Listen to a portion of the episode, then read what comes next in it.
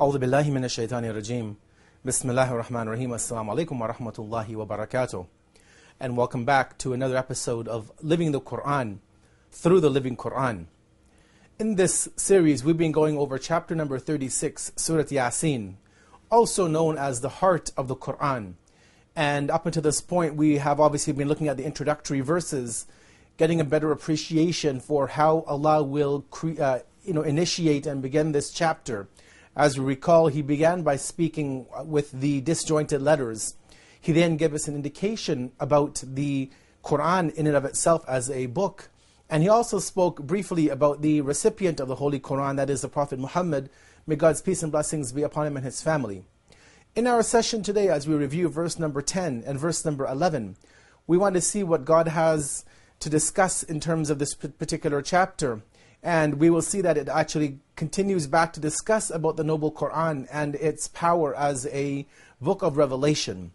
Before we go into the explanation and the points that we can derive and take away from these two particular verses for today, let us have a listen to the Arabic and to the English translation, and then we'll come back and deliberate on some of the finer points that are mentioned in these two particular verses. Allah says the following in verse number 10 and verse number 11. وسواء عليهم أأنذرتهم أم لم تنذرهم لا يؤمنون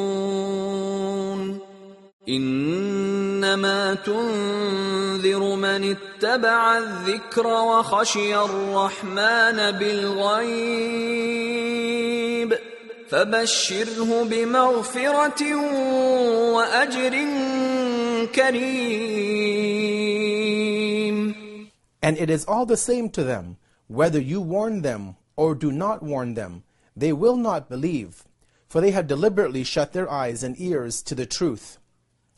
You can warn only those who follow the reminder, the Quran, and are full of reverential awe of the most gracious God in the heart of their hearts.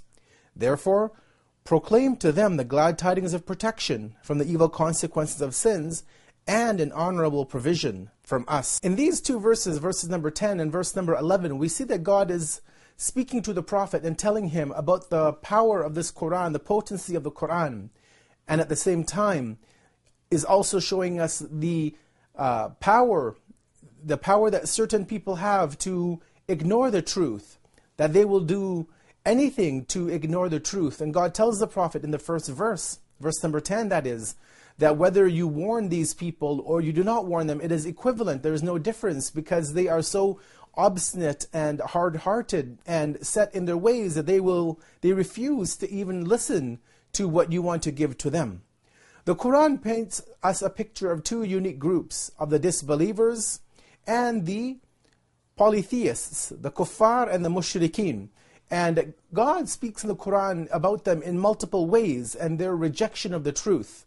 For example, when it comes to the group who are known as the kuffar, the disbelievers, those who are the belligerent, those who are openly working against Islam, against God's teachings, against uh, the Prophet and his noble family, may God's peace and blessings be upon all of them.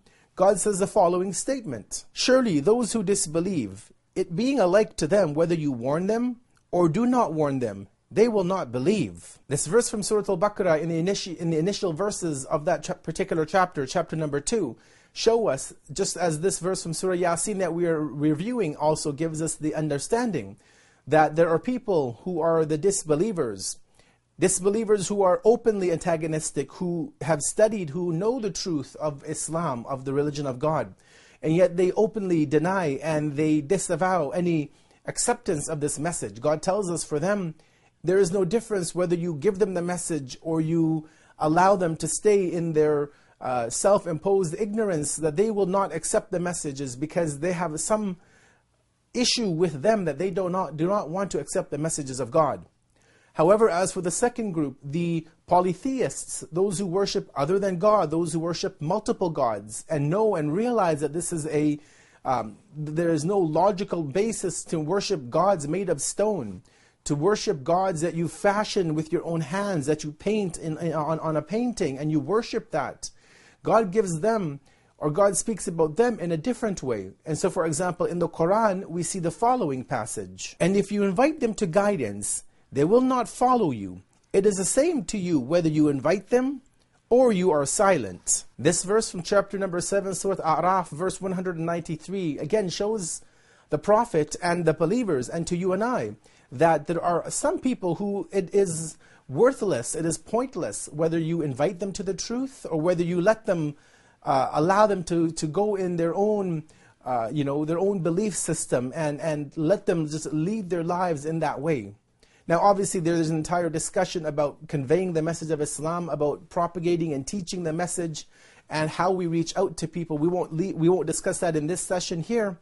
Uh, but suffice it to mention that God does show us that there are certain individuals who's, who are so um, obstinate, who are so just against religion, that there is no way to penetrate into their heart.